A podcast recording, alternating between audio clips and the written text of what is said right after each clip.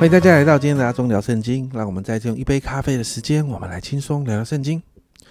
在今天我们要来读马可福音的第六章，在马可福音第六章的一到六节，就提到耶稣回到自己的家乡，在他们家乡的会堂中教训人。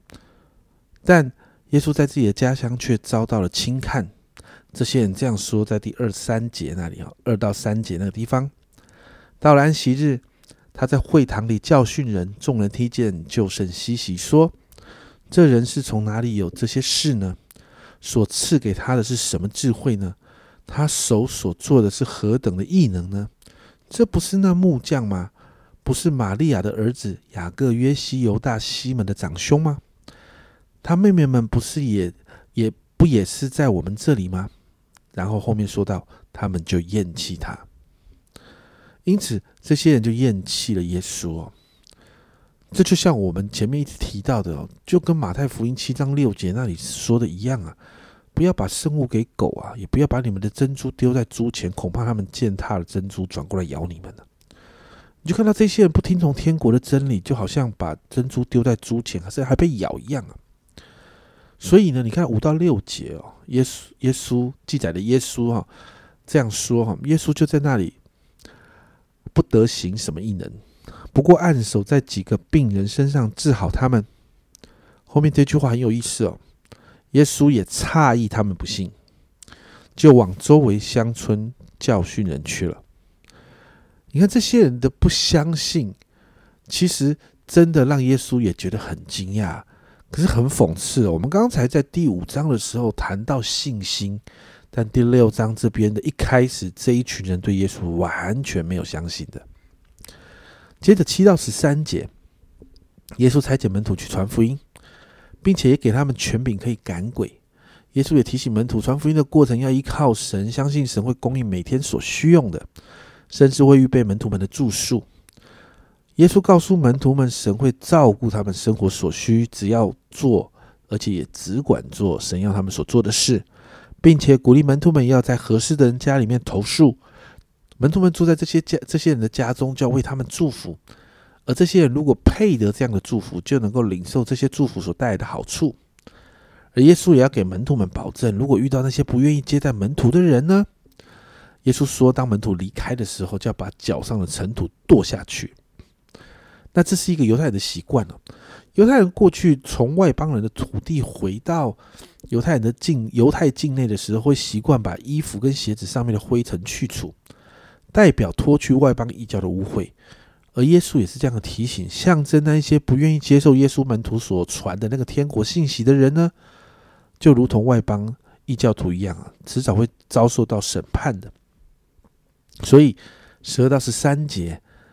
我们就看到门徒就出去传道，叫人悔改，又赶出许多的鬼，用油抹了许多病人，治好他们。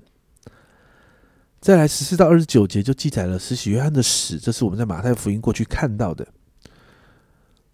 希律杀呃施洗约翰的原因，是因为十七十八节这里说，先是希律为他兄弟腓力的妻子希罗底的缘故，差人去拿住约翰，锁在监里，因为希律已经娶了那妇人。约翰曾对希律说：“你娶你兄弟的妻子是不合理的。为什么不合理啊？因为希罗底不是希律的原配啊，他们是婚外情，然后甚至设计当中有一些阴谋，好让希律跟这个原配呃分开啊。那最后这个原配真的离开了，跟希律离婚了。这就是施洗约翰责备希律的原因啊。那希律迟迟没有动手，是害怕舆论的压力，因为百姓都觉得施洗约翰是先知啊。”一直到西律的宴生日宴会上面呢，西律在女儿的面前夸下海口，为了颜面啊，面子问题啊，即使知道不对，他也就下了杀手，把施许汉斩首。而这提醒我们，你知道面对这世界的挑战，我们是不是可以持守正确而且合神心意的决定就很重要。你看西律就错做了错了决定，而按照历史学家的记载啊。这个希律跟希罗底，他们两个人结局蛮凄惨的。他们最后被放逐，而且财产被没收。他们被当代人所不齿，甚至最后他们也要在幕后面对审判的。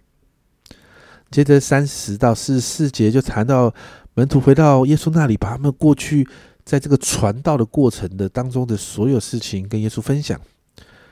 那经过这么忙碌的服侍，耶稣本来要带他们去旷野休息的，但他因为他们真的好忙哦。你看到马可福音到现在啊，耶稣做了好多事情，他办了好多场特会啊。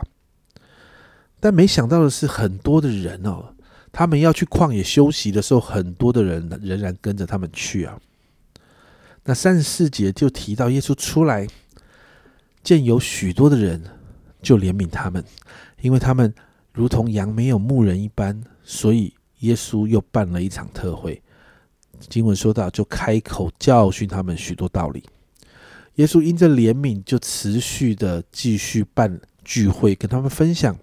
可是这个临时的聚会呢，没有太多的呃预备啊，所以到吃饭的时候，甚至因为在旷野啊，没有地方买东西吃，食物不够，所以。我们就看到耶稣行了一个神迹，这是我们很熟悉的，就是喂饱五千人的这个五饼鳄鱼的神迹啊。再来四十五到五十二节就记载了耶稣要门徒先到博塞大去，他随后就到。我们就看到耶稣要门徒先上船离开那个地方，然后耶稣随后跟上。这个过程呢，耶稣先自己上山去祷告。到了晚上，那这个这个海加利利海常常是有风浪的，那门徒就遇到风浪。那经文这样说：是八节。夜看在在夜间看见了门徒因风不顺，那摇橹甚苦啊！夜里约有四更天，就在海面上走，往他们那里去，意思要走过他们去。耶稣在海上行走，门徒看见了，以为是鬼怪啊！我们很多人如果是看呃在门徒这个经验里面的，我们也会被吓死哦。天黑黑的，半夜在风浪里面，结果有一个人这样走过来啊！所以门徒真的被吓坏了，因为没有人可以走在海面上啊。结果他们听见耶稣对他们说：“放心，是我，不要怕。”我们看到每一次当门徒没有信心、惧怕的时候，你总是可以看到耶稣对门徒说：“不要怕。”而这一件事情又让门徒非常的惊奇啊。那经文提到五十二节这里说：“这是因为他们不明白那分饼的事，心里还是鱼丸。”这句话的经文的意思是说，如果这群门徒可以真正明白那个分饼的神机啊，就不会认为啊，耶稣在这个水面上走的这个神机啊，好像是耶稣不能做，他会觉得耶稣啊，耶稣在做这件事情上怎么这么的厉害啊？那其实耶稣本来就能够行这样的神机嘛。所以这个经文就提到是，如果他们真的明白。为什么耶稣是能够行神迹的？是因为他的身份，是因为他是神的儿子啊！他们就不会怀疑耶稣可以在水上走的这样的事情。最后呢，在五十三到五十六节，耶稣仍然在所到的地方持续的疫病，让许多的人经历天国的彰显，许多人就得了医治。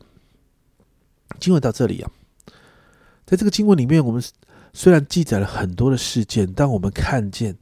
门徒正不断的经历耶稣带来的这个天国真实的彰显，也看到在这个过程里面会经历拦阻跟挑战，如同施洗约翰被西律杀死这个样子啊。那耶稣总是在门徒的面前彰显着天国，教导天国是一个什么的什么样子啊？对耶稣来说，这个时候门徒不是这么好教，他们真的不太懂。那有时候他们没什么信心。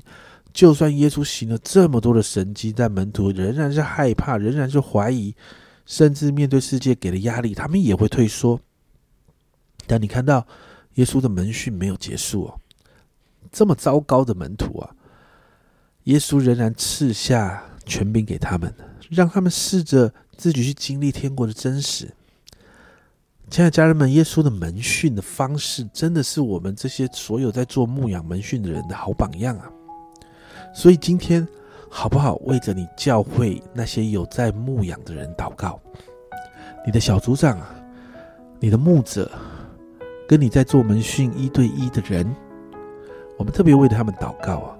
你知道这些人好需要从神来的爱心、耐心，甚至是和耶稣一样那个怜悯的心在他们的里面，好让他们可以在牧养跟门训的当中，如同耶稣一样不放弃的。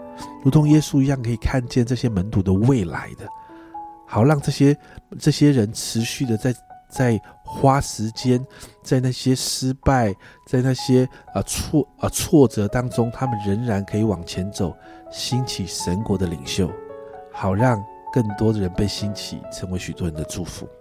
好不好？为着那些在牧养你的人祷告。今天早上我们就一起来祷告。亲爱的主，我再一次向你祷告，我要在我要为着在教会里面在做门训，在做牧养，甚至是教会的牧者们祷告。主啊，主啊，你就把从你而来的爱心、耐心，主啊，那个怜悯放在这一群人的生命中。主啊，主啊，让这一群人在牧养的当中，主啊，他们可以先知性的看到他们所带领的人的将来。主啊，主好让他们，主啊，主啊，更多的学习你的榜样。主啊，你在面对这群门徒不懂、不会，感觉好像很糟糕的状况里面，主啊，你仍然帮助他们去经历天国的真实。主啊，因此我向你祷告，主啊，你也帮助帮助我们这些在做牧养的人，主啊，让我们也帮，让我们也可以像你一样，帮助我们在门训的牧养的这一群人去经历。天国的真实，好让他们的生命是有根有基的，好让他们的生命真实的经历神的大能。主，我谢谢你，谢谢你这样祷告，奉耶稣的名，阿门。亲爱家人们，耶稣的门训真是我们的榜样啊。门训不是一件容易的事，真的好需要爱心、耐心跟信心。所以，你的门训的人，帮你门训的那一个，需要你的祷告，常常为他祷告吧。这是阿忠聊圣经今天的分享。阿忠聊圣经，我们明天见。